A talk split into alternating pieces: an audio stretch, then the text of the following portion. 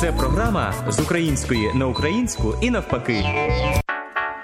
Вітаю усіх сьогодні про таке. Чи правильно казати, що фірма являється прибутковою? Отже, яка різниця між словами являтися, є, бути, стати? Також поговоримо про таке: як правильно казати, правильна відповідь чи вірна відповідь? Про різницю між словами вірний і правильний, а також про відомий вислів прокинутися знаменитим, звідки він пішов.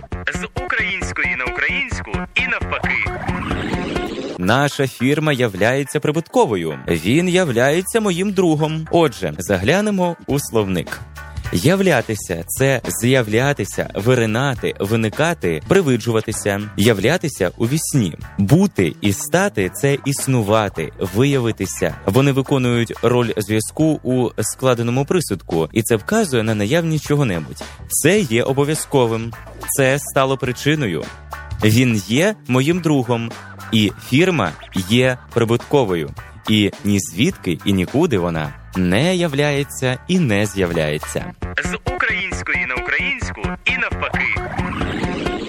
Дуже часто можна почути таке: ваша відповідь вірна, замість того, щоб сказати правильна. Вірний це той, який заслуговує довіри, постійний у своїх поглядах і почуттях, відданий. Наприклад, він вірний даному слову, чоловік вірний своїй дружині, або навпаки. А правильний це той, який відповідає певним правилам, істинний, безпомилковий, справедливий, правильне рішення, правильна відповідь, а не вірна відповідь.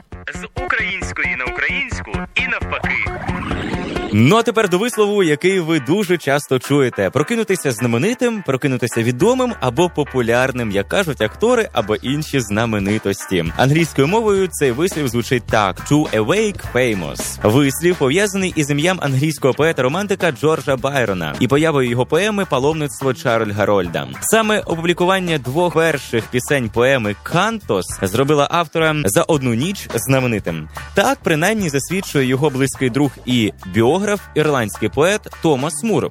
У надрукованих ним листах і щоденниках Лорда Байрона із примітками про його життя він наводить слова самого Байрона. Одного ранку я прокинувся і знайшов або відчув себе знаменитим.